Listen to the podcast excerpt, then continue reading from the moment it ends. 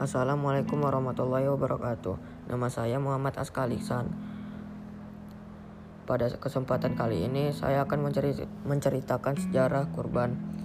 Pada saat itu Nabi Ibrahim belum juga memiliki keturunan setelah, setelah bertahun-tahun menikah dengan Siti Sarah. Siti Sarah kemudian persilakan suaminya untuk menikah dengan Siti Hajar yang merupakan pembantu di keluarga Ibrahim. Dari pernikahannya dengan Siti Hajar, Nabi Ibrahim dikaruniai seorang putra yang kemudian diberi nama Ismail. Ismail menikmati masa kanak-kanaknya dan sangat disayangi ayahnya. Namun pada suatu ketika, tepatnya pada malam 8 Zulhijjah, Nabi Ibrahim bermimpi didatangi seseorang yang membawa pesan dari Tuhan yang berisi perintah untuk menyembelih anaknya. Nabi Ibrahim pun kaget dan muncul keraguan padanya, apakah perintah itu memang dari Tuhan atau tidak. Pada 8 Zulhijjah itu, Nabi Ibrahim merenung mengenai benar atau tidaknya perintah tersebut. Di kemudian hari, kejadian mimpi ini diperingati umat Islam dengan mengerjakan puasa sunnah hari Tarwiyah atau hari merenung. Malam berikutnya, Nabi Ibrahim kembali mendapat mimpi yang sama. Pada, pada mimpi yang kedua ini, Nabi Ibrahim semakin yakin bahwa perintah tersebut memang berasal dari Allah Subhanahu wa taala. Oleh karena itu, pada tanggal 9 Zulhijjah, umat Islam memperingatinya dengan puasa hari Arafah yakni hari ketika Nabi Ibrahim mengetahui pesan yang berisi perintah menyembelih anak. Lalu pada tanggal 10 Zulhijjah, Nabi Ibrahim membawa Ismail untuk dikorbankan. Ismail pun bersedia dikorbankan karena meyakini bahwa perintah itu datangnya dari Allah Subhanahu wa taala. Selama di perjalanan, Nabi Ibrahim dan Hajar dikisahkan diganggu setan yang ingin mengagalkan rencana tersebut. Mereka kemudian melempari setan yang menggoda dengan batu.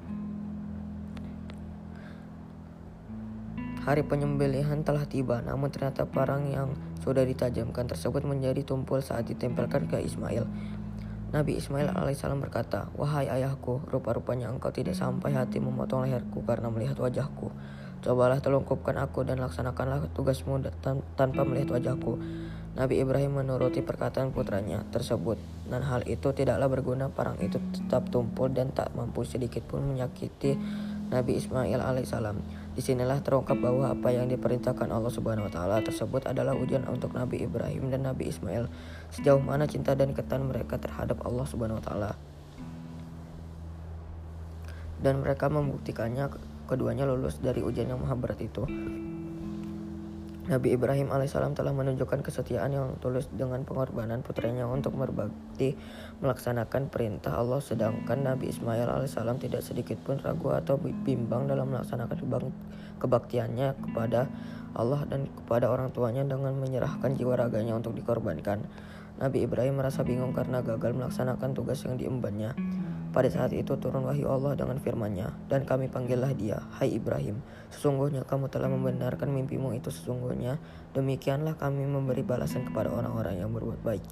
Sesungguhnya ini benar-benar suatu ujian yang nyata, dan kami tebus anak itu dengan seekor sembelihan sembelihan besar.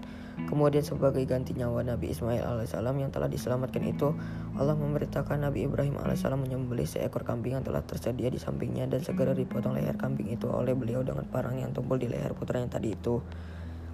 Dan inilah asal permulaan sunnah berkurban yang dilakukan oleh umat Islam pada setiap hari raya Idul Adha di seluruh dunia.